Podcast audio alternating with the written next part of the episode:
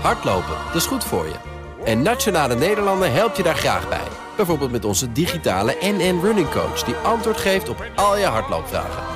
Dus, kom ook in beweging. Onze support heb je. Kijk op nn.nl slash hardlopen.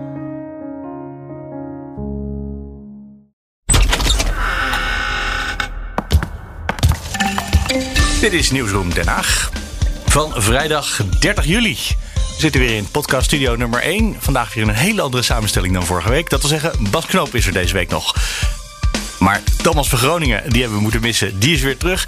De gast vandaag, Daan Ballegeer, ook van het Financieel Dagblad. Net als Bas Knoop, ik ben Mark Beekhuis. We gaan weer gewoon de politieke week doornemen en Nederland met België straks vergelijken. Want dat is natuurlijk een van de talenten van Daan. Dat hij een Belg is en toch zich hier thuis voelt in Nederland. Welkom. Bedankt. Voor we zo uitgebreid over de Belgische formatie gaan spreken en die gaan proberen te vergelijken met de Nederlandse. Eerst even nog het, uh, het nieuws van de week misschien. Was er nieuws van de week in Den Haag? Nou ja, er was maandag natuurlijk weer zo'n uh, corona-persmoment. En wat dan in alle media weer ineens een persconferentie genoemd wordt. Tot mijn ergernis. Want het was geen persconferentie, maar een moment. Maar goed. Ja, wat is een persconferentie? Een persconferentie is toch als je ten overstaan van een, uh, een scrum aan journalisten een mededeling doet? Nou, een officiële persconferentie, tenminste een coronapersconferentie, is als de, de, bekende symbolen op, voor het katheder. Uh, nee, het was, het was een, uh, ja, een oploopje, uitloopje in, ja. in de hal van de RVD uh, ja. op algemene zaken. En ja, daar werd dan nog even wat, wat, wat nieuwe corona-dingetjes onze kant op gegooid. Onder andere over het reizen. Festivals. festivals, die dus de meerdaagse festivals die geschrapt zijn. En nu is het wachten op komende maandag, want dan is er weer zo'n persmoment. En dan, Geen persconferentie weer niet? Nee, het is een persmoment. De persconferentie is 13 augustus om 7 uur s avonds. Waarom doen ze zo'n raar systeem met persmomenten en persconferenties? Ik denk dat, dat ook een beetje leergeld is van vorig jaar zomer. Hè. Toen was de kritiek van uh, Rutte en de jongen, die, die, die zijn eigenlijk uh, uh, onzichtbaar. Hè. Waar, waar mm -hmm. zijn ze? toen waren er allerlei houtje-touwtje persconferenties ja. met, met Tamara van Ark, Ferdinand Grappenhaus op, op justitie en veiligheid. Um, en, en, nu willen ze toch laten zien, we, heb, hè, we zitten bovenop. We zijn er wel. We zijn er wel. En daarom iedere maandag eigenlijk een soort bijpraatsessie. Waar, nou ja, uh, afgelopen maandag ook nog wel nieuws uh, dus, uh, ja. naar voren. En dan viel het me op dat, dat afgelopen maandag, niet maar de week ervoor, toen zag ik nog vlak voor het persmoment Tamara van Ark weggaan. Ik heb haar afgelopen maandag niet gezien. Uh, en deze week werd bekend dat zij op last van haar uh, arts een aantal weken uit de running is. En dat Hugo de Jonge er dus nog wat taken bij krijgt. Namelijk even de portefeuille medische zorg. Ja, heb ik ook nou goed gelezen dat hij had gezegd dat hij tijd over had? Onze chef coronabestrijding. Had hij dat gezegd, ja? Oh, dat heb ik niet gezien. Heb ik niet. Nou, dat is in, het is in ieder geval impliciet, moet dat de mededeling zijn, als je er taken bij krijgt. Ja, maar dat past wel bij zijn uh, immer optimistische, optimistische wereldbeeld. Uh, ja. Uh, ja. Ik vond het wel, kijk, zij, zij uh, geeft dan op, op, al haar social media, dus op LinkedIn en op Twitter en Instagram, vertelt ze het verhaal dat ze vanwege nekklachten een aantal weken uit de running is. Ik vind het dan wel heel ingewikkeld dat alle media vervolgens schrijven dat er dat over de burn-out fabriek Den Haag, mm. terwijl we dat dus helemaal niet die link per se kunnen leggen. Dat weten we eigenlijk niet. Maar wel met, met, met gezondheidsklachten. Want, dat wel, ja. ja. Longren is natuurlijk ook een tijd lang uit de relatie geweest. Ook vanwege gezondheidsklachten. Dus het is de zoveelste minister en Rutte 3 die eigenlijk uh, tussentijds moet, uh, moet worden vervangen. Ja, en dat veel zijn er inmiddels al uh, zo'n tijdje eruit geweest. Bruno Bruins is natuurlijk ja, uit. Die is helemaal verdwenen. Die is, ja, daar was de Haagse tram gegaan. Ja, ja. we hebben natuurlijk Bas van het Woud gezien. Die ook vanwege een burn-out is uitgevallen en niet meer terugkomt. en nu dus Tamara van Ark. Ja, Pieter Omtzigt, dat is geen uh, winstpersoon. Maar, dat is ook uh, absoluut een, uh, een zeer burn-out Marie van der Molen nog, ook een CDA-Kamerlid. Of uh, Omtzigt natuurlijk niet meer. Het, het, valt wel op. Dat was wel denk ik het politieke nieuws van, van de week. Um, die twee dingen. En dan kijkt toch iedereen naar komende week. Want er was dat kort geding uh, wat er zou komen van de eendaagse festivals. Die zeiden ja, als jullie nu zeggen de meerdaagse mogen niet doorgaan, dan willen wij ook duidelijkheid. Nou, dat kort geding is van de baan. Want het kabinet heeft nu ineens beloofd. We gaan maandag duidelijkheid geven aan die organisatoren. Maar het is wel gek, want ik heb maandag nog aan Rutte gevraagd. Ja. Waarom uh, kan dat niet, die duidelijkheid geven? En toen kwam hij met een verhaal. Ja, omdat we pas uh, 13 augustus weten hoe en dat wat. Dat was natuurlijk ook helemaal geen, geen, geen argument. We doen dat op 13 augustus, maar dat is geen reden. Dat is een mededeling. Ja. Uh, dat ja. is natuurlijk ook... Hij wilde ook geen antwoord geven op die vraag. Ik Nee. weet niet waarom niet. Maar dan is dus dus, eh, dreigen met een kort geding. Dat, dat, Ja, dat werkt, werkt. dus wel in Den Haag. Ja, natuurlijk. Ja, je ziet, je ziet toch echt wel eh, hoe krachtig die lobby is. Hè? Ook vanuit de reisbranche, eh, waar, het kabinet nu in één keer besloten heeft: we schaffen code oranje maar af. Dus alle landen staan op geel of groen. En daarmee zegt het kabinet eigenlijk: eh, Ga maar op vakantie. ja, we raden geen reizen meer af. Ehm, en en het roept wel de, de vraag ook op, denk ik, van, en dat zie je nu ook ehm, bij, in verschillende branches, van ehm, ja, hoe gaan we nu straks om als, als eind augustus, begin september iedereen de kans heeft gekregen om twee vaccinaties eh, te krijgen. Hoe gaan we dan om? Gaan we dan nog steeds allerlei beperkingen opleggen aan festivals? Het hoger onderwijs begint straks weer. Dus er zal nu toch echt op 13 augustus, hè, de, de echte persconferentie, zal de jongen en ook Rutte toch Ja. met, een, met een soort doorkijk naar het najaar eh, eh, moeten komen. Maar het wordt toch wel heel ingewikkeld als je maandag zegt... de eendaagse festivals mogen weer met testen voor toegang dan waarschijnlijk. Ja. Ehm, eh, en dat dan later blijkt dat het hoger onderwijs nog niet volledig van start kan. Ja. Ik denk dat dat wel moeilijk uit te leggen is aan mensen. Vinden we festivals dan belangrijker dan het onderwijs? Nou ja, je zag maandag ook. Voor mij was het maandag, maar eh, op, de, op de dag dat, dat Rutte en de jongen zeiden... meerdaagse festivals gaan voorlopig tot 1 september niet door. Zat s'avonds bij Nieuwsuur, de voorzitter van de VSNU, Ja. eh, Pieter Duisenberg, die zei... Wij, nou willen wij ook. Ja. wij willen Ja. open op 1 september, zonder beperkingen. Ja, En dan valt één sector valt op, vind ik in ieder geval, in, in, in die lobbypraktijk, die dus eh, ontbreekt eigenlijk. Dat is die nachthoreca. Want het is best gek, hè? Die festivals die krijgen het voor elkaar om duidelijkheid te krijgen. Om, die mogen straks niet doorgaan. Het onderwijs kan zich overal roeren. En op een of andere manier die nachthoreca, wat echt wel een grote sector is. Daar werken duizenden mensen. Je hoort ze niet. Ja, ze doen een campagne. Maar ze krijgen het niet voor elkaar om iets in te steken in, in Den Haag. En waar ligt dat dan? Dat weet ik niet. Maar de lobby is ook een vak natuurlijk. Zullen ze misschien niet zo gewend Volgens de zijn. verkeerde lobbyistenkantoor Ja, dat zou kunnen. Of te denken, dat doen we zelf. Of ze hebben geen lobbyistenkantoor, dat kan ook nog. Ja, ja maar het, is, het geeft wel een soort zwakte van een overheid aan. Hè? Als je gewoon als, als de lobby maar sterk genoeg is. Eh, vanuit de festivals. Dat je dan binnen een week. Of voor de eendaagse festivals. binnen een week. gewoon eh, iets kan, kan regelen met de regering. Je hebt, je hebt het natuurlijk ook gezien bij, eh, bij, bij het begin van de vaccinatiecampagne. Ehm, die volgorde werd, werd keer op keer eigenlijk aangepast. Ja. ehm, door lobbyen van huisartsen. Ehm, die wilden voorrang. Toen de politieagenten wilden voorrang. Dus, dus iedere keer.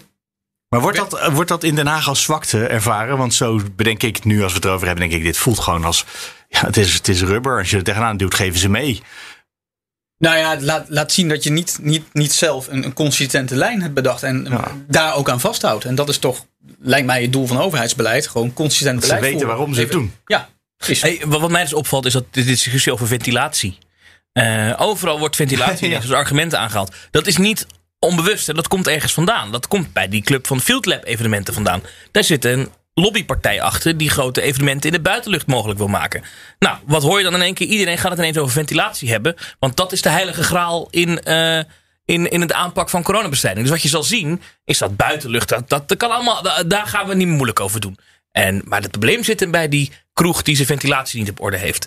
En, en dat is gewoon lobby eigenlijk. En er zal ongetwijfeld ook wel een basis onder zitten. Maar het feit dat het nu ineens zo op de agenda staat. Dat, is, dat, is, dat komt niet uit de politiek zelf hoor. Er zit hier trouwens sinds deze week ook een nieuwe ventilator in deze podcaststudio. Ja, we hebben hem mee. Ja. Ik ja. eh, dacht, ik, ter geruststelling eh, zeg ik dat Ja, even. anders komt eh, de Field Lab staat evenementen op, hier eh, kijken of het dan wel goed geregeld staat is. er vol vermogen. Misschien hoor je de zachtjes ruis op de achtergrond.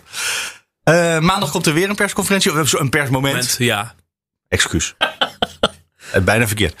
Weten we al wat daar gezegd gaat worden? Nou ja, dat, dat, het gaat dus over die eendaagse Behalve- festivals. Ja, maar komt er, is het dat? En dan, jij zegt met testen voor toegang waarschijnlijk. Nou ja, ik heb een rondje gebeld met wat OMT-leden. Dat wil niet altijd zeggen dat het kabinet overneemt wat zij zeggen. Of dat het hele OMT dat denkt. Maar wat je daar proeft is wat meer voorzichtigheid eh, qua versoepelingen. Dus als je nou zegt we gaan weer versoepelen. Dan gaat het wat langzamer. En dan vermoed ik, lees, hoor ik tussen de regels door. Dat die evenementen in de buitenlucht. Dat dat wel, we dat daar iets mogelijk gemaakt moet worden. Maar binnen welke kaders, dat is niet helemaal duidelijk. En de universiteiten en de hogescholen nog niet. Nou ja, dat is natuurlijk wel de vraag. Wat, wat zijn evenementen in de buitenlucht? Je hebt festivals, bijvoorbeeld Ja. Lowlands. Dat is een evenement in de buitenlucht. Maar Ja, tegelijkertijd... behalve als je de tent in gaat.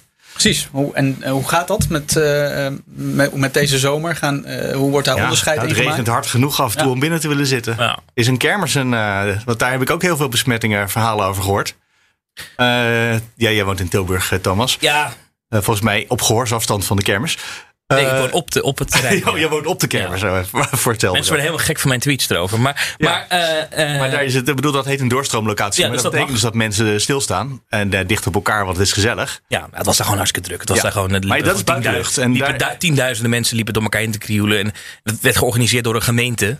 En ja, zo'n gemeente heeft natuurlijk een enorme kostenpost als ze moeten annuleren. Dus die deden, die keken een beetje weg. Ja. Nou ja, goed, prima. Maar dat, dat, eh, ja, dat, dat soort evenementen mogen.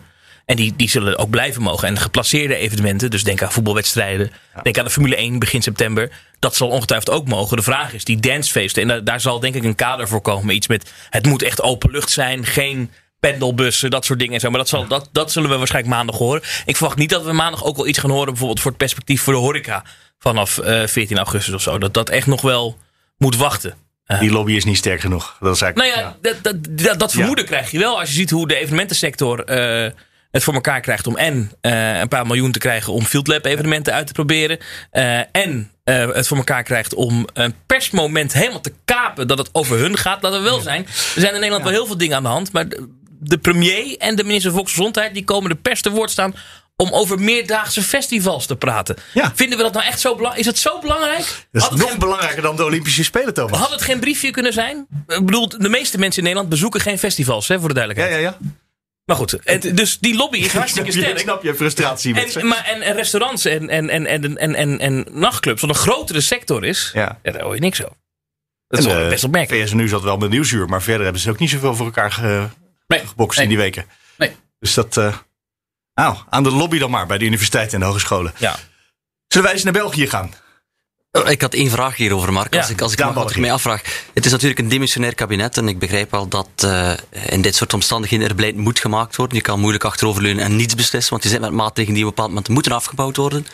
Eh, andere die misschien moeten ingevoerd worden, maar ja, de democratische basis is eh, afwezig. Eh, hoe, hoe wordt er nu eigenlijk vanuit het parlement naar gekeken? Nou, het parlement, eh, de Tweede Kamer heeft tegen het kabinet eh, eigenlijk. Die, die bepaalt eigenlijk de speelruimte van een eh demissionair kabinet. Als de Tweede Kamer zegt.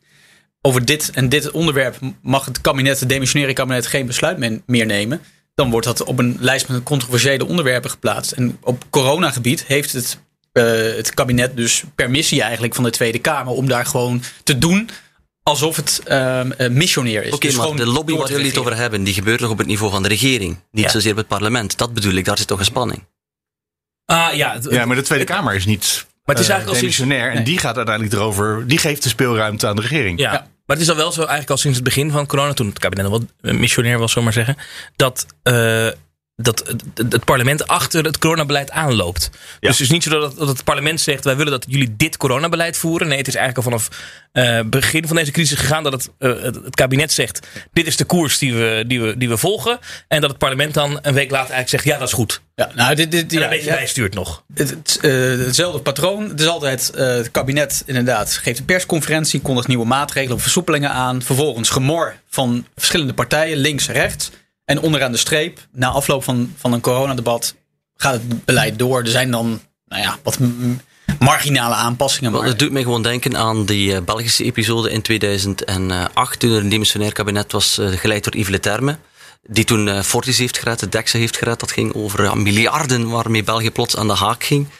Ehm, dat, dat was lastig. Hè. En achteraf kan je natuurlijk zeggen waar dat de juiste keuze is of niet. Maar hoe ga je iemand ja, tot verantwoording roepen omdat er geen alternatief was? Enfin, dat eh, vind ik wel een interessante discussie. Dat, hebben we toch ook in Nederland ook gehad speelt. met ten tijde van de bankencrisis. Was, was het Ja. kabinet toch ook demissionair? Ja, ja. ja. Hoe hebben ze dat dan opgelost ook alweer? Ja, ook zo. ook, ook zo op de- deze manier. Ja. Dus de de Tweede Kamer geeft gewoon de speel, bepaalde Ja. speelruimte. Daar kun je veel van zeggen. Maar, Maar- iedereen zal, zal toch ook vinden dat, het, dat die coronabestrijding door moet gaan. Ja, maar we hebben ook wel de indruk dat Mark Rutte het ook wel comfortabel vindt. Het demissionair zijn. Ja. Toch? Nou ja, Eh, dat heeft hij gezegd, toch? Eh, wat fijn, u heeft, eh, we zijn afgetreden, u kunt ons haast niet meer wegsturen. Ja. Ja, individueel kan dat nog wel, Ja. eh, natuurlijk. Dus, dus, eh, de- Ja, daarover speelde hij zijn hand een heel klein beetje. Maar hij gedraagt zich wel alsof hij. Er is natuurlijk een intrinsiek verschil. Toen het in België in 2009, moet ik zeggen, niet 2008, 2009 gebeurde, was het duidelijk dat Leterme zichzelf niet ging opvolgen. Terwijl bij Mark Rutte verwacht iedereen toch, het is zeker heel verkeerd zie, dat hij een nieuw Rutte 4-kabinet gaat vormen. Dus ik denk dat hij daar ook zijn legitimiteit uit haalt. nou ja, er zal waarschijnlijk op Prinsjesdag ook, eh, eh, zoals het in, in jargon heet, een beleidsrijke eh, begroting worden gepresenteerd. Normaal dan, dan eh, een demissionair kabinet presenteert dan een beleidsarme uh, begroting voor het volgend jaar. Ja, gewoon plannen maken. Pas, ja, maar nu worden er echt plannen gemaakt. Hè? De stikstofcrisis uh, moet ook worden aangepakt. Uh, Urgenda moeten extra maatregelen komen. Het zal waarschijnlijk toch een deel daarvan ook in die begroting van, van volgend jaar komen te staan. En daar speelt ook nog mee dat bij de bookmakers een voortzetting van de huidige coalitie toch wel hoog scoort. Dus, dus ja, dan kan je eigenlijk, waarom zou je dan haast maken? Laten we even uitleggen waarom we Daan hebben Ja. uitgenodigd. De gedachte was, wij hebben een formatie die heel lang gaat duren. Die al een flinke tijd onderweg is en eigenlijk nog niet eens begonnen is. Daar hebben jullie in België ook ervaringen mee. Sterker nog, jullie zijn een wereldrecordhouder op dit ogenblik. Nederland gaat voor goud, is mijn stellige indruk deze keer. Dus wij gaan dat wereldrecord van jullie overnemen over een dag of twee, drie, vierhonderd. Ja, je bent heel ambitieus inderdaad, want jullie zitten nu denk ik rond de 140 en uh, België Ja, maar we zijn nog niet begonnen met formeren. Een record van 541 dagen. Ja, maar je moet begrijpen, in België is het niet ongewoon dat uh, er in de eerste 100 dagen niet eens tegen elkaar gesproken wordt. Hè. Bij de laatste verkiezingen hebben ze letterlijk de twee uh, partijen die aan de beide zijden van de taalgrens hadden gewonnen, hebben toen letterlijk meer dan 90 dagen niet met elkaar gesproken.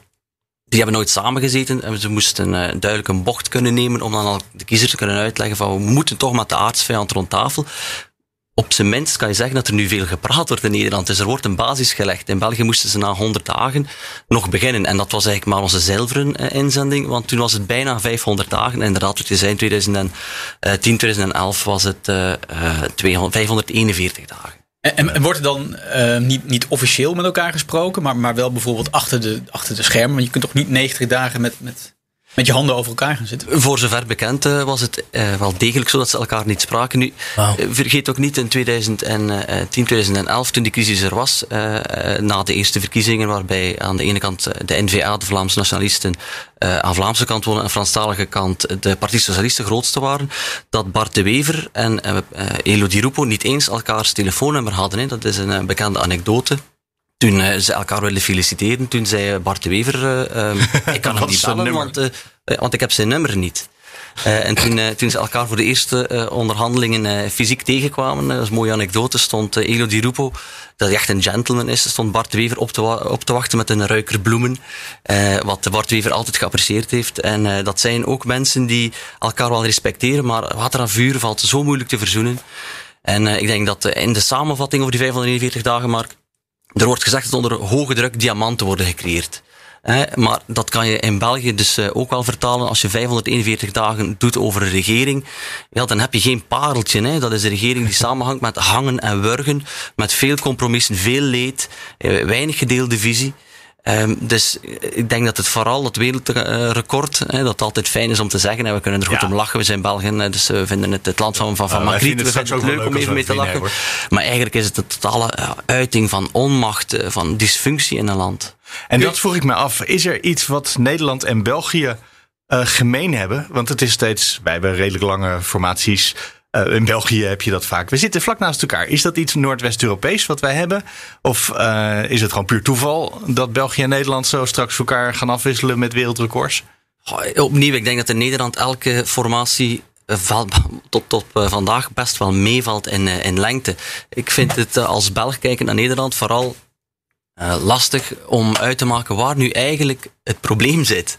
Ik bedoel, uh, de voorbeelden die ik net gaf over België uh, zijn heel duidelijk waar het, daar is heel duidelijk waar het probleem zit. Je hebt aan de ene kant van het land een partij die zegt we gaan er alles aan doen om het land te splitsen, want we willen echt niet met elkaar verder. En aan de andere kant heb je een partij die zegt manu militari, alles moet samen blijven, wij zijn en on est demandeur de rien, we willen niks veranderen. Ja, dan snap ik dat het moeilijk wordt om een regering te vormen. Want je hebt eigenlijk, eigenlijk in, in, Vlaanderen is, is centrum rechts of, of, of, nog verder rechts eigenlijk vaak de grootste. En in Wallonië ja. uh, extreem links uh, of, de, of de socialisten die uh, vaak aan de macht komen. Dat is zo, dat is zo. En in het verleden zijn ze er vaak in geslaagd om tot een regering te komen. Maar ja, sinds 1970 hebben wij in België ja, verschillende staatshervormingen gehad. Zes rondes in totaal. Maar toen zijn ook, in 1970 zijn ook de partijen gesplitst in een Waalse en een Vlaamse vleugel. Dus vroeger zaten ze nog in één partijbureau, wat ervoor uh, zorgde dat ze wat tot uh, compromissen moesten komen intern. Dat leidt tot spanningen binnen die partijen, maar in de onderhandelingen uh, werd de bluts met de buil genomen. En nadien zijn er gewoon uiteenlopende belangen gekomen. Um, Maar terugkeren naar Nederland, en dat, ik ben benieuwd wat jullie daar dan van vinden. Waarom lukt het hier niet in Nederland? En, en, we zijn natuurlijk nog maar 140 dagen ver. Maar die grote um, ideologische verschillen, die zie ik eigenlijk niet. Heel veel partijen zitten toch rond dat redelijke centrum. Ook al omdat duidelijk is dat niemand met extreem rechts wil regeren. Extreem links valt ook af. Dus je weet met wie je het moet doen. En in de discussies de afgelopen maanden hoor ik heel weinig inhoudelijke discussies van dit moet absoluut anders. En ja, daar zijn we het niet over eens. Het is meer van we zitten in een soort spectrum van grijs. Uh, en daarin kunnen we elkaar vinden. En, en ik vind dat heel vreemd. Het was ook gek dat we uh, dat toen die gesprekken gevoerd werden langs de lijnen van de inhoud. Dat werd wel een miljoen keer gezegd. Hè. Zei het ook vaak van we gaan langs de inhoud gaan we spreken. Um, en dat vervolgens dan die gesprekken over de inhoud gingen binnen. Maar als we dan buiten, hè, dat staat dan de pers te wachten. Dan ging het inderdaad vooral over poppetjes en over figuren. We willen niet met die twee samen. Maar niet, om, niet om vanwege een inhoudelijk argument tegen die twee samen. Maar gewoon niet omdat je die twee niet samen wil bijvoorbeeld. En dat ik, ik vind het wel interessant dat je dat zegt. Want het gaat dus niet in, inderdaad over een inhoudelijk verschil. Het gaat er meer om de persoon en de partij. Ja, het klinkt een beetje als metaalmoeheid soms van Mark Rutte. En om dan toch nog eens een vergelijking te trekken met, uh, met België. In de jaren negentig hadden wij natuurlijk acht jaar Jean-Luc Dehane als uh, premier. En uh, in de tweede termijn was er de ontsnapping van Marc Dutroux. er was de dioxinecrisis een paar maanden voor de verkiezingen, een paar weken zelfs. En dat heeft toen in een golf van schandalen de CD&V, de Christen-Democraten, de kop gekost. Maar mensen waren op zich Jean-Luc Dehane niet beu. Hij was de loodgieter, iemand die alles ehm, geregeld kreeg. De, de weg is lang, de gids ervaren. Dat was zijn, zijn slogan. Mensen wisten hem wat hij had. Oh, wat een geweldige slagzin. Alleen, alleen in, die, in, die, in die omstandigheden kon hij niet verder. Omdat die, ja, dat schandaal die regering kleurde, zijn partij kleurde. Want er was ook een, uh, ze probeerden het ook te, te, te verhuilen, te verschoemelen. Uh, niet te gaan zelf, maar andere ministers. En als je dat doortrekt in die vergelijking naar Nederland, dan zie je eigenlijk iets heel gelijkaardigs. Ongeveer een gelijkaardige looptijd dat uh, Rutte premier was. Er komt een groot schandaal, hè, de toeslagenaffaire, maar dat wordt om een of andere reden, in tegenstelling tot de Hanen, Rutte en zijn partij niet aangerekend. Ja. Nou ja, je, je merkt wel dat, dat, dat, dat er een, um, een drang nog steeds is in Den Haag om af te rekenen met, met, met, met Rutte. Um, alleen, ja, de realiteit is, de VVD is verre de grootste partij. Um, en Rutte heeft gezegd, ik blijf gewoon de leider. Dus, dus ja, je zult met hem moeten samenwerken. Maar speelt denk ik ook iets anders. Hè? Je, noemde, er zijn eh, de redelijke midden. Die kan toch prima met elkaar gaan samenwerken. Alleen het redelijke midden is, de afgelopen jaren in Nederland wel steeds kleiner geworden. Dus, dus um, het zijn hele kleine meerderheden waarmee je moet samenwerken. En tegelijkertijd is het zo dat, dat uh, partijen die van oudsher dicht bij elkaar staan, bijvoorbeeld VVD en CDA, niet zomaar meer, zoals vroeger, samen een regering kunnen vormen. Maar er altijd dus um, eigenlijk ideologische tegenpolen, zoals GroenLinks of de Partij van de Arbeid of D66, bij nodig hebben. En dat maakt het um, dat, dat je dus ook een, als je een regering gaat vormen, niet echt een heel een regering krijgt zonder duidelijk profiel. En daarvan bestaat dus weer de angst dat uh, die, die flankpartijen, zowel ter linkerzijde als ter rechterzijde, uh, zo'n waterig compromis aan, aangrijpen om in die, in die vier jaar die volgen, uh, die regering uh, zwart te maken.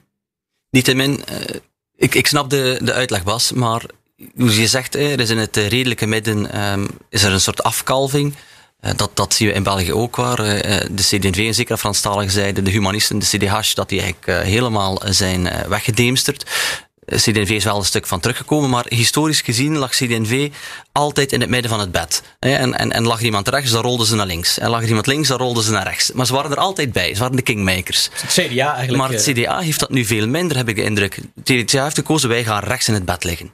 En, en dat is vreemd, want je zou net moeten zeggen vanuit die positie van wij zijn kingmaker, wij kunnen die brug slaan, zou je toch macht moeten kunnen halen? Sommige CDA's vinden inderdaad dat het CDA te veel naar rechts opschuift. Hè? Eerder, eerst onder Buma wat een vrij cultureel conservatieve koers uh, vaarde. Verplicht het Wilhelmus zingen op school, dat soort dingen ja, en zo. Ja, en, en nu eigenlijk ook weer onder Hoekstra. Tegelijkertijd heb je een andere stroming binnen het CDA die veel meer zegt... we moeten inderdaad die middenpartij zijn die verbindend, um, uh, verbindend opereert... tussen enerzijds dus VVD en aan de andere kant de Partij van de Arbeid. Wat, wat dat verbindende dan inhoudt, dat blijft dan ook altijd een beetje vaag. Maar Hoe staan de Christen-Democraten er nu voor in België?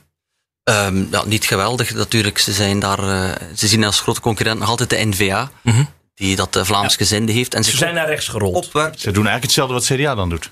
Het, het, het CD&V is in het verleden ook wat afgestraft, net omdat ze in een eh, regering zijn gestapt uh, die heel rechts was, waarvan hmm. verwacht werd, uh, ze gaan wat links in het bed liggen. Maar tegelijkertijd, ja, daar waren de socialisten uitgeweerd. Uh, en socialisten die vielen voortdurend de CD&V aan van jullie zijn niet links genoeg. En in de regering werd gezegd, ja maar jullie laten veel te veel de oren hangen naar de vakbonden. Dus jullie zijn eigenlijk al te links. Dus in het profiel van die partij was heel onduidelijk van waar staat hij nu nog eigenlijk voor. En het argument dat ze toen hadden, en misschien heeft het CDA dat wat minder, is dat het een soort uh, staatsdragende verantwoordelijkheid heeft. Hè. Wij, wij moeten vanuit onze historische rol dit doen. En dat werd toen ook zo verkocht. Wat de kiezer dat zo gevonden heeft, dat, dat betwijfel ik dat dus in België dezelfde crisis bij de Christen-Democraten speelt. Eigenlijk bijna één op één hetzelfde als bij ons. Ja, daar hebben ze al geen Pieter Omzicht. Maar uh, uh, daar speelt wel ook dat de ideologie is onduidelijk. Niemand weet, meer waar die partij eigenlijk voor staat. En dat ze dat te veel uh, misschien naar rechts zijn opgeschoven. Is in Duitsland natuurlijk heel anders, hè? Ja. Daar heb je het CDU van Angela Merkel nog wel. die daar al jaren aan de macht is. dus de vraag is of, of dat nu uh, of, of dat bestendig kan, uh, kan Kan je dat loszien van Moody, van, de, van de figuur Merkel? Wat zal er van die partij worden als Merkel wegvalt? Dat is de grote vraag. Ja, en dan is de nou, vergelijking met de VVD misschien logischer. Dus zeg maar tussen zeker, de Christen-Democraten in Duitsland en de VVD in Nederland. Ik, ik denk dat als het CDA um, uh, ook weer met een, met een aansprekend leider komt. Hè, en we moeten Hoekstra misschien niet meteen afschrijven. Niet meteen afschrijven. Lubbers ging ook in de jaren tachtig. ging, ging moeizaam aan het begin. Rutte ook. Rutte ook. Dus, dus als het CDA weer met een aansprekend leider komt, met een duidelijke visie, duidelijke koers, dan, uh, dan kan het ook nog gewoon zomaar weer eens een keer de grootste partij uh, worden van Nederland hoor. Dat zou ik zeker niet, uh, niet, niet uitsluiten. Maar als je die persoon bent, zou je je nu associëren met het CDA? Of zou je misschien je heel ergens anders zoeken? Nou, misschien op dit moment niet. Uh, maar goed, dat, dat, uh, dat, dat herijken, dat moet de komende uh, maanden eigenlijk uh, gaan, gaan ja. beginnen. Het CDA moest zichzelf eigenlijk opnieuw heruitvinden en gaan kijken, ja, wat willen we nu eigenlijk? En met wie willen we door? Um, en, en, wat wordt onze koers? Dat is eigenlijk al um, sinds het vertrek van Buma is dat, ja, blijft dat maar een beetje in, in de lucht hangen. En dat is ook al anderhalf, twee jaar geleden zo, toch? Dat hij burgemeester werd. Ja, ja, dus dat is echt, het CDA is zo lang al met zichzelf. Of ze ontwijken die discussie en in met zichzelf. voor grote afrekening. En dat is natuurlijk de angst. De gemeenteraadsverkiezingen. Gemeenteraadsverkiezingen. Ja. Daar hebben ze geluk dat de boer-burgerbeweging dat die niet uh, lokaal meedoet. Die gaan echt alleen voor provinciale staten en landelijk. Nou ja, dat, is, dat wordt vaak gezegd hè, dat het CDA. Uh, maar die gaan dan weer terugkomen, want dan zijn er geen boeren. Nou, dat de CDA kiezer verliest aan, aan bijvoorbeeld uh, de boer-burgerbeweging of, of rechtse mm -hmm. partijen. Maar het CDA verliest, um, als je analyses bekijkt, ook veel kiezers eigenlijk aan het kerkhof. Ja, ja. Um, en dat, dat, dat, dat betekent dat. Um, Nee, maar ja. dat jullie moeten heel erg lachen, maar dat is voor, je, je moet iets doen om dat weer aan te Ik moet denken aan mijn oma, die vorig jaar is overleden, was ook ja. altijd uh, vaste prik CDA. Het CDA weet eigenlijk in, in de grote steden uh, uh, heel weinig jongeren nog aan te spreken. En dat is denk ik een veel groter probleem Um, dan dat je misschien kiezers verliest aan, aan, aan de boer-burgerbeweging. Ja, de stroom naar de VVD was er ook veel groter dan naar de PVV bijvoorbeeld. Ja, zeker. Dus, dat, ja. dus de gedachte dat het naar echt extreem rechts gaat, of het, zeer rechtse, dat is sowieso een beeld wat ze bij het CDA kennelijk hebben, maar het niet helemaal per se. En Nederland is, is eigenlijk traditioneel van oudsher een centrumrechts land. Um, dus als het CDA in puin ligt, wat is dan het alternatief? Nou ja, de VVD met een stabiele leider, een stabiele partij waar intern nou ja. het rustig is dat verklaart denk ik ook waarom er nu uh, in de peilingen 5, 35 zetels nog steeds uh, richting de VVD uh, gaan.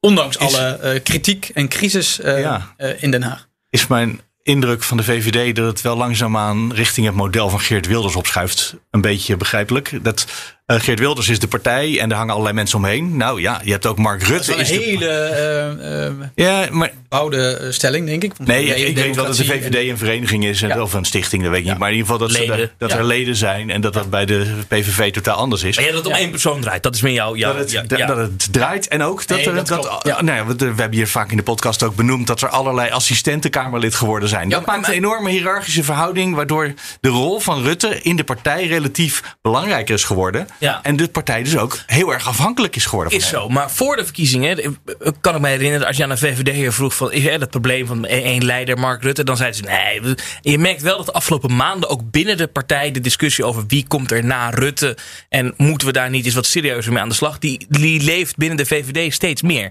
Dus die zal je komend jaar uh, nog veel vaker gaan horen. Zeker Hè, als, we moeten dus iemand in maart formatie langer duurt, als de, als de formatie langer duurt, ja. verkeerd verlopen voor ze in eh, de gemeente. Dus hoe is dat in België op het ogenblik? Want je hebt daar natuurlijk ook partijen en mensen. En die gaan soms samen op. En soms valt dat eh, helemaal niet samen. In België moet je alles bekijken vanuit de communautaire bril als het op de landelijke verkiezingen Ja. aankomt. Wat ik er net al zei, eh, staatshervormingen. En ehm, daarbij is eh, stevast de vraag vanuit eh, Wallonië, we willen meer geld, want ze zijn structureel ondergefinancierd. Ja. En in Vlaanderen willen ze meer bevoegdheden. Die willen Wallonië dan niet geven, maar Vlaanderen wil aan het geld niet geven. Dus het is altijd een trade-off waarbij je elkaar, bij elkaar moet zitten om, ehm, om, om tot een akkoord te komen. En één keer hebben we dan een, een officieuze staatshervorming gehad. Dat was toen de N-VA-regering heeft gevormd met de Franstalige liberalen. En toen zeiden ze, een regering zonder de PS is op zich al een staatshervorming. Want de, de, de PS, dat is eigenlijk Ja, zo'n machtsblok. eh, Toen eh, die- het CDA voor het eerst niet in paars meedeed. Wel, maar een van de argumenten was ook, ik ga het onder, eh, onder mijn eigen woorden eh, zeggen, met mijn eigen woorden zeggen, elke goede aquarium moet af en toe gespoeld worden. Het is niet goed als een partij te lang aan de macht is. En in het geval van eh, de PS was die sinds de jaren eh, 80 of ja, zelfs jaren 70 onafgebroken deel van de macht. Die partij zit ook overal structureel in. We hebben in België natuurlijk heel vaak eh, politieke benoemingen en allerhande cenakels waar mensen in, eh, in zitten. En dat is niet gezond voor een democratie. Dus eh, het duurt dan ook een tijd, een paar jaar, voor die, die spoeling kan gebeuren. Maar ook intern in een partij is het denk ik belangrijk dat er een, ja, ik zeg het heel oneerbiedig, een soort bijltjesdag komt op een bepaald moment. En ik denk als Rutte op een bepaald moment verdwijnt en de VVD zou in de positie, oppositie belanden, dat je een schoonmaak gaat krijgen van nieuw talent dat gelukkig kan opschieten omdat het dorre hout. Eh, mensen die door de mand gevallen zijn, die te weinig kunnen brengen, die misschien wat verbrand zijn, dat, daar een nieuwe beweging kan komen. Maar zolang dat eigenlijk eh, iemand aan de macht is en, en die partij houdt vast aan de macht, wordt alles ook gericht op het behouden van die macht. En dan krijg je geen dissidente stemmen. Wat, wat een probleem is dat jullie beiden al meermaals hebben aangehaald, in deze podcast. Er is te weinig interne tegenspraak. Ik herinner me wel, als we het nog even hebben over de rol van individuen, dat van iemand die een cultureel project deed ergens in Brussel was het geloof ik, en die kreeg subsidie daarvoor. En bij ons zou je dan krijgen de minister namens deze en dan de naam van een of andere topambtenaar met een handtekening. En dat je in België dan een subsidie krijgt van de minister. Met de handtekening van de minister zelf. Alsjeblieft, u krijgt het geld van mij. Wat met, En dan- de foto of het filmpje van de Ja, dat minister. bedoel ik. Dus Ja. dat is dan toch wel. De politiek zoekt wel heel erg rechtstreeks het contact dan met de mensen. Ja, wel, ik herinner mij een eh, minister, die nog altijd minister is, zowel Demir van, van de NVA, die kon geen eh, subsidie geven van, eh, van 10.000 euro. Of eh, ze gingen met de pers naartoe, een foto, eh, ik heb dit gegeven. Dit is, is de politieke cultuur. Het geeft veel meer aan dat het om personen draait, eerder aan Ja, partijen. precies. maar in België heb je sowieso veel minder een coalitiediscipline. Hier in Nederland is het heel duidelijk, eh, als je eh, deel uitmaakt van een ploeg als minister, dan, dan is dat als bewindvoerder jouw eerste taak. Ik geef altijd hetzelfde voorbeeld. In een fotoonderschrift in Nederland eh, bij een minister staat gewoon minister van Binnenlandse Zaken en dan de naam. In België staat minister van Binnenlandse Zaken en dan staat er tussen haakjes nog de partij bij. En het is omdat er altijd eh, een soort profileringsrang is. Voert in België altijd oppositie. Zelfs als je in de regering zit. Je voert oppositie tegen andere partijen. En in de landelijke regering is dat altijd de eh, partijen aan de andere kant van de taalgrens. Want dat is niet jouw kiesgebied. In België word je voor de federale regering ook als Vlaamse partij verkozen in Vlaanderen. Niet in Wallonië. Dus jouw kiesgebied ligt daar niet. En Wallonië, en zeker als het over geld gaat, ligt niet goed in Vlaanderen. Dus er zijn heel weinig partijen die dan zeggen van wij zijn voorstander van alles wat eh, in de praktijk neerkomt op een subsidiestroom naar, eh, naar Wallonië. Omgekeerd eh, is het heel gemakkelijk om in eh, Wallonië de NVA te demoniseren. Want eh, sowieso wordt er in beide landsgedeeltes weinig gelezen van elkaars pers. Er wordt een beeld geschapen en dat scoort verschrikkelijk goed. Want we, kijken naar de Partie Socialist, maar links daarvan heb je nog de, de, de, PTB, de, communisten. Maar ook Ecolo, de Groenen. Maar de Groenen in Franstalig België zijn een stuk extremer dan die aan Vlaamse kant. Voor de Groenen was het heel lang, en in de praktijk ook zo gebleken, onbespreekbaar om met de NVA een, partij, een regering te vormen. Want dat is gedemoniseerd. En, en, en zo werkt het. Dus je voert altijd oppositie en je identificeert jezelf heel sterk door je af te zetten tegen een ander. Zou dat in Nederland ook helpen? Als wij hier de eenheid van regering een beetje opgeven en zeggen: je mag ook in de regering oppositie voeren tegen het, het ministerie wat bij de andere partij terecht is gekomen? Nou, ik weet niet of dat, dat de stabiliteit van de regering uh, uh, ten goede komt. Een groot verschil is natuurlijk dat wij partijvoorzitters hebben die bij ons heel veel macht hebben. Dat zijn de echte lui die, die, die onder elkaar die wat er moet gebeuren. Hier in Nederland is dat veel minder met fractieleiders hebben al macht, maar toch niet in die mate dat zij nu eens gaan bepalen als partijvoorzitters wat het beleid van die regering zou moeten zijn. Ja, zeker nog, daar willen we juist van af. Want dat hadden we eigenlijk wel de afgelopen vier jaar. Met op maandagmiddag een coalitieoverleg. Waarbij dus ook de fractievoorzitters van de coalitiepartijen met het kabinet gingen zitten. Van nou, wat gaan we komende weken eens even doen? En daar willen we juist van af. Voor die dualisme. Of dat dualisme, dat, dat, dat, de Tweede Kamer de regering controleert en niet mee zit te denken. Dat, dat willen we juist weer terug. Maar dat is vanuit de, de Tweede Kamer, de relatie Tweede Kamer-kabinet. Niet, Ja. niet zozeer in het kabinet. En kijk, Ah, op die manier, ja. wij, wij weten natuurlijk niet ehm, exact wat er in, in zo'n ministerraad wordt gesproken. Maar daar kun je van uitgaan dat daar ook eh, dat ministers van bepaalde partijen gewoon hun partijstandpunten naar voren brengen. Ja, in België hebben we natuurlijk de eh, eigenaardigheid dat partijvoorzitters moeten samenzitten eh, met eh, collega's of conculega's of concurrenten, moet ik het zeggen, waarmee ze in het ene landsgedeelte in de regering zitten en het andere niet. Bijvoorbeeld de N-VA maakt deel uit van de Vlaamse regering. Bart de Wever is daar de voorzitter van, van die partij. Die gaat daar bespreken met de eh, coalitiegenoten wat ze gaan doen. Maar natuurlijk, dat hangt ook samen met wat er op federaal vlak gebeurt. Maar op federaal vlak zit de N-VA in de oppositie. Dat is de grootste oppositiepartij. Dus Bart Wever moet daar als voorzitter van de grootste oppositiepartij de strijd aanbinden met andere partijen waarmee hij in Vlaanderen in de regering zit. Dus dat is natuurlijk heel lastig. Kun je, Daan, kun jij uitleggen, want eh, België heeft natuurlijk met, met ongeveer dezelfde problemen ook, ook te kampen als, als Nederland. Bijvoorbeeld klimaat en eh, stikstof volgens mij ook. Lukt het in België om, om ehm, grote hervormingen door te voeren als het gaat om pensioenen, arbeidsmarkt, eh, klimaat? Hoe werkt dat? Of is het altijd maar een beetje... Te weinig. Ik ik wil niet te badinerend klinken, maar het is heel vaak aanmodderen. Hè. Ook met die klimaatconferentie hebben wij geloof ik vijf klimaatministers gestuurd. Want die hadden allemaal een eigen bevoegdheid. En die moeten dan samen zitten. Die moeten in een klimaatconferentie samenkomen en verdelen wat voor inspanningen er moet gebeuren door welke landsgedeeltes. Ja, dat loopt dan meteen vast. Want ja, wat ik daarnet zei, iedereen wil aan zijn eigen eh, taalgebied of eh, kiesgebied uitleggen eh, dat daar de lasten niet groot zullen zijn, maar de lusten wel. Eh, en, en dat gaat natuurlijk niet. Niet iedereen kan winnen. En als je kijkt naar de staatsschuld van België, als je kijkt naar de pensioenhervormingen die moeten gebeuren, dan zie je heel duidelijk dat op hervormingsvlak er veel te weinig gebeurt. Het is een soort ja, een sclerotisch land dat, dat zit vastgerust in zijn structuur.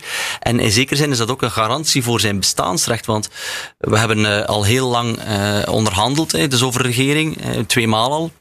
Maar dat we elkaar de kop niet hebben ingeslagen, om het plat te stellen, is, is, is eigenlijk wel de grootste verworvenheid. Maar het is ook een beetje triestig, hè, dat je moet zeggen van, ah, we hebben heel lang onderhandeld en eh, we zijn er niet uitgekomen, maar we hebben elkaar Ja, tenminste niet de kop ingeslagen.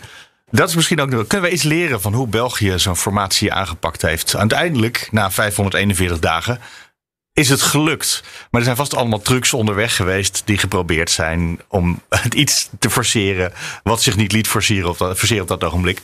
Het is heel lastig om te zeggen, Mark, want eh, je kan ook zeggen, eh, alles wat ik nu ga aandragen van mogelijke kunstgrepen, eh, heeft eigenlijk niet gewerkt, want het heeft 541 dagen geduurd. Ja, dat is maar waar. ik kan wel zeggen dat op bepaalde mensen iets anders proberen. En eh, om maar een van de dingen eh, te zeggen, wachten, wachten, wachten, wachten. Dat is eh, de truc waarbij je aan de ene kant zegt van eh, als partij, wij hebben erbij te winnen, dat de ander er nog slechter uitkomt dan ons. Eh, De, wat ik daarnet ook al zei, de Franstaligen eh, noemen dat on est demandeur de rien als het over staatshervormingen gaat. Wat eh, in die onderhandeling met de N-VA heel lastig lag, want de N-VA had natuurlijk die verkiezingen gewonnen met de belofte van een staatshervorming. En zijn de Franstaligen, kom maar op, wij- wij willen eigenlijk niks. Eh, en dat, dan wordt het heel lastig. Maar ook omgekeerd heb je dat gehad. En er is zoiets als de Maddensdoctrine. Ja, genoemd naar een, een eh, politicoloog. En dat komt er eigenlijk op neer dat de Vlamingen eh, op lange termijn structureel achterover moeten leunen en eh, weigeren om iets te doen. Want Franstalig België is echt ondergefinancierd, heeft een gebrek aan geld. En als er niet af en toe geld naartoe gaat via een nieuwe staatshervorming, dat er wordt extra geld verdeeld, dan gaat Wallonië op termijn failliet. Ook omdat ze een te weinig dynamische een cultuur hebben, economie, om, om, om dat aan te pakken. Dus de Maddensdoctrine zegt, laat de boel verrotten. Hè, en ze zullen failliet gaan en dan zullen ze met hangende pootjes komen vragen om een staatshervorming en dan ga je alles krijgen wat je wil. Dus dat is één van die structuren. Ik zeg niet dat het in Nederland per se moet. Ook, hoe, hoe reageert de kiezer? Zijn die niet een keer beu? Of, of, denk, of houden, halen die de schouders op en denken, ja, zo, zo is ons land nu is- eenmaal er- eh, er is- ingericht en dit hoort erbij. Het loopt in golven. Hè. Er is eh, in zekere zin een soort lethargie, want we zeggen gewoon dat het minstens eh, 100 dagen gaat duren. Eh, en daarna groeit de ergernis. In eh, eh, 2011 eh, was er dan die frietrevolutie. Ik denk dat 280 dagen of zo. Dan gingen jongeren in ondergoed op straat en ging iedereen betogen. En werd er frieten gegeten. En werd er maar dan nog 100 dagen later maakten we er een feestje van. Van we zijn goed op weg om dat record te breken. En er is een, Weer met friet. het is natuurlijk een totale, eh, eh, totale wanvertoning eh, waar een kiezer zijn vertrouwen in democratie van verliest. Het, het doet soms een beetje denken aan die, die beruchte uitspraak van Bertolt Brecht. Die zei van als de regering zijn volk beu is, dat het, dat het die ontbindt en een ander volk kiest. Het is, het is de, de wereld op zijn kop. Het idee van, ja, maar wij hebben jullie gekozen om een regering te vormen en om te besturen. Doe jullie werk. Eh, En, merk je dat, dat, dat ehm, onder, onder jonge Belgen, dat, eh, zowel ehm, Vlamingen als, als, als Walloniërs, dat daar toch wel toch meer constructieve houding eh, is? We we werken bijvoorbeeld de, de, de Vlaamse socialisten beter samen met, met de Waalse socialisten. Is, is daar. Nou, ik vind het heel lastig om te zeggen. Die partijen die proberen samen te werken. En natuurlijk volgens de ideologische strekkingen van Waleer. hè. Dus eh, Conor Rousseau, de voorzitter van de SPA, die probeert het dan met eh, Paul Magnet eh, te regelen. Eh, maar dat werd dan vanuit de andere eh, partijen heel slecht bekeken als van, eh, er wordt, ze noemen dat een snuffelronde destijds, een afschuwelijke term. Maar dan zijn die andere partijen van, nee, nee, nee, dat is hier volgens de oude ideologie, het moet gaan op de verkiezingsuitslag. En SPA had heel weinig stemmen gehaald. Dus het is heel moeilijk om, om, om het zo te, zeggen. Maar er zijn, er zijn nog een paar manieren waarop in België geprobeerd wordt om... en die regeringsonderhandelingen te bespoedigen. En een ervan is eh, heel veel mensen te laten het voorwerk doen. Jullie hebben dat ook gehad, hè? twee eh, verkenners, eh, vier dan uiteindelijk, omdat, ja, voilà. Eh, en nu dan, eh, dan de formateur. Maar eh, in België eh, is er typisch een hele eh, stoet van onderhandelaars die eerder het veld worden uitgestuurd voor het echte werk begint. En dan hebben we ook nog eens eh, ontmijners gehad, eh, verkenners, Maar nog voor de verduidelijkers. verkiezingen dan? Nee, dat is na de verkiezingen. Oh, na de verkiezingen wel, Die ja. moeten allemaal eh, een soort het pad plaveien voordat er effectief echt. eh, gesproken Ontmijners, wordt. dat is een, dat is een mooi ja. woord. Ja. en hoe kijken ze in België naar, naar, naar de, de situatie in Nederland nu? Met een afgetreden kabinet, en verkiezingen waarbij de premier toch weer wint. Ik ga je een heel lullig antwoord geven, maar eh, in België is het echt niet bezig met Nederland. Nee? Nee, nee. Ik bedoel, in België, nee, Mark Rutte zit er. En, en als Mark Rutte op een bepaald moment niet zit, dan zal dat nieuws zijn. Maar ehm, in België niet. ik bedoel, Belgen hebben ook nog nooit gehoord van de toeslagenaffaire. Ehm, het feit dat hier een groot stikstofdossier is. ik Bedoel, in België hebben ze nu zelf eh, hun eigen stikstofdossier. Ze zijn daarmee bezig. Dat is altijd het punt met België. Dat land heeft meer dan problemen genoeg om niet buiten de grens te moeten gaan shoppen. Oké. Maar dat kunnen we helemaal zelf in België. Maar ja, wij weten toch ook niet precies wie de premier van België is, of wel?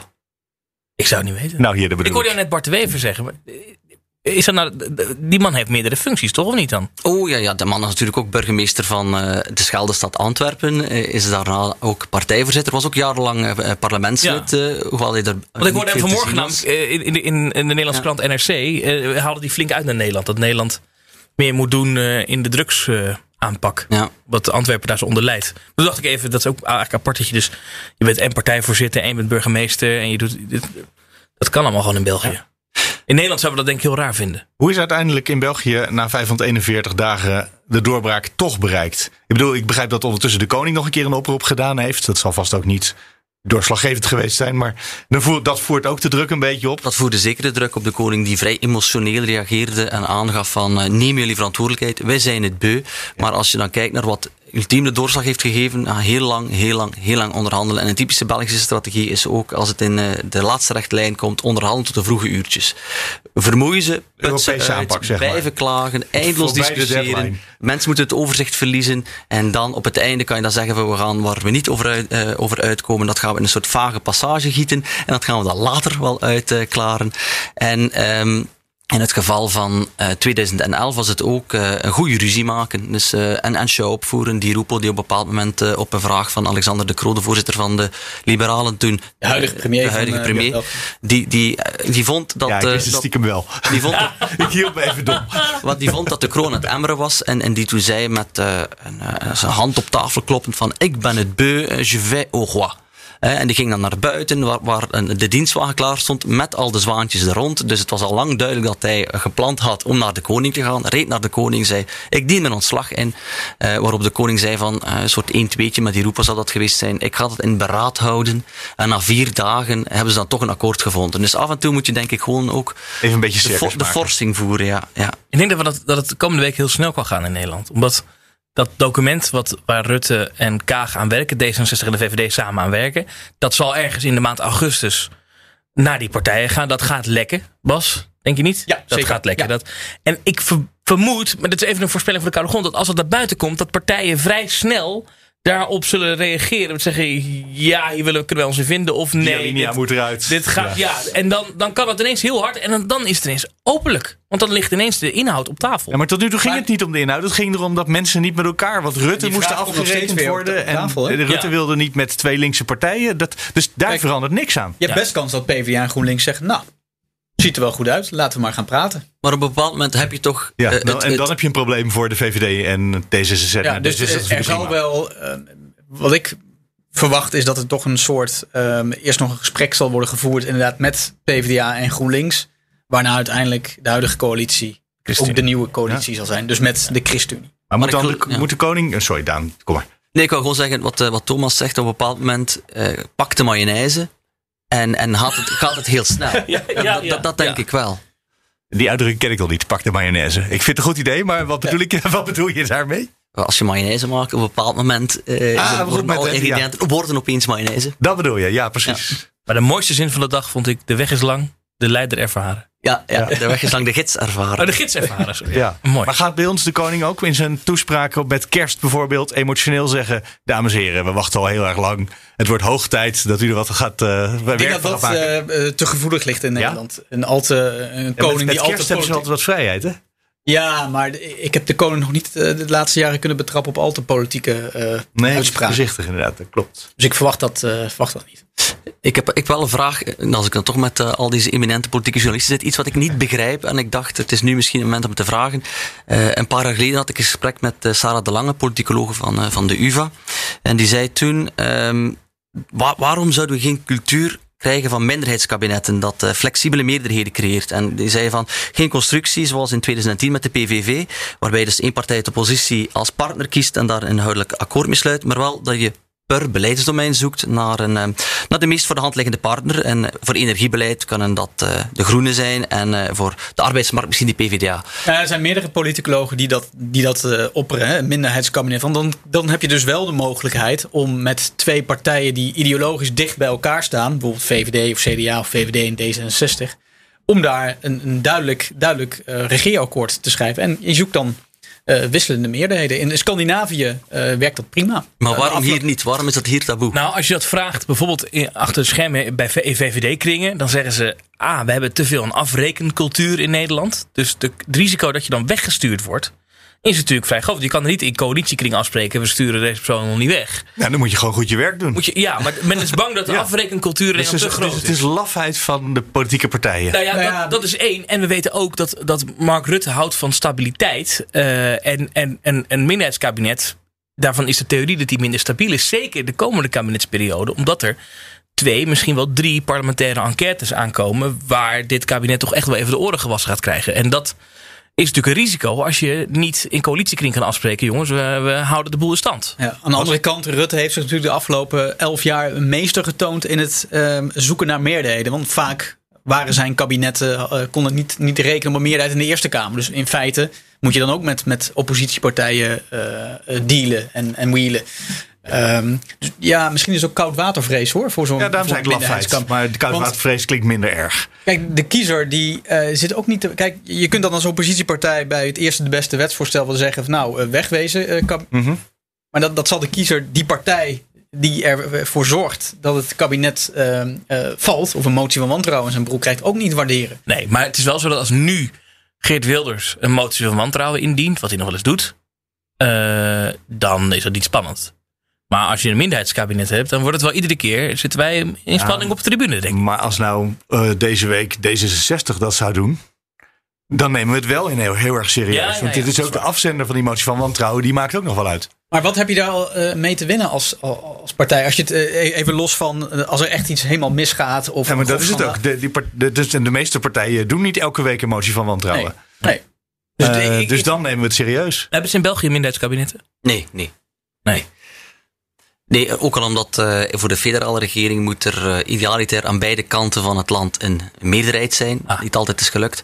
Maar eh, dat land besturen is zo al moeilijk zonder regering. Eh, sorry, zo- is zo al moeilijk met meerderheden dat het zonder meerderheid helemaal niet, niet lukt. Ik denk dat we aan het einde komen voor vandaag. Hè? Of is er nog iets, een diep inzicht uit het Vlaamse of het Waalse, waar we hier in Nederland iets van kunnen leren?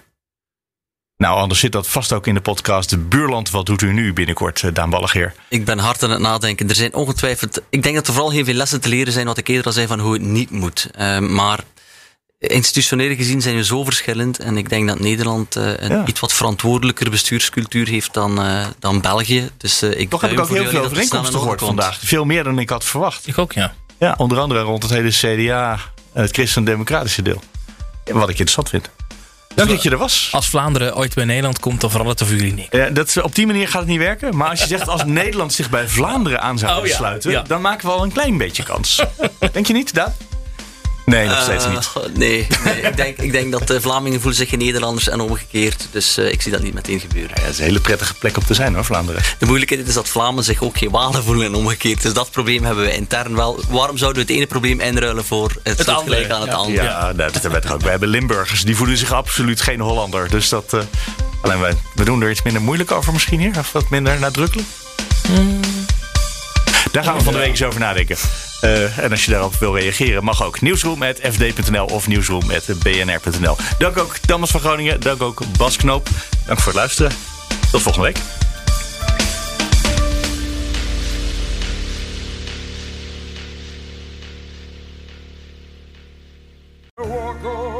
Hardlopen, dat is goed voor je.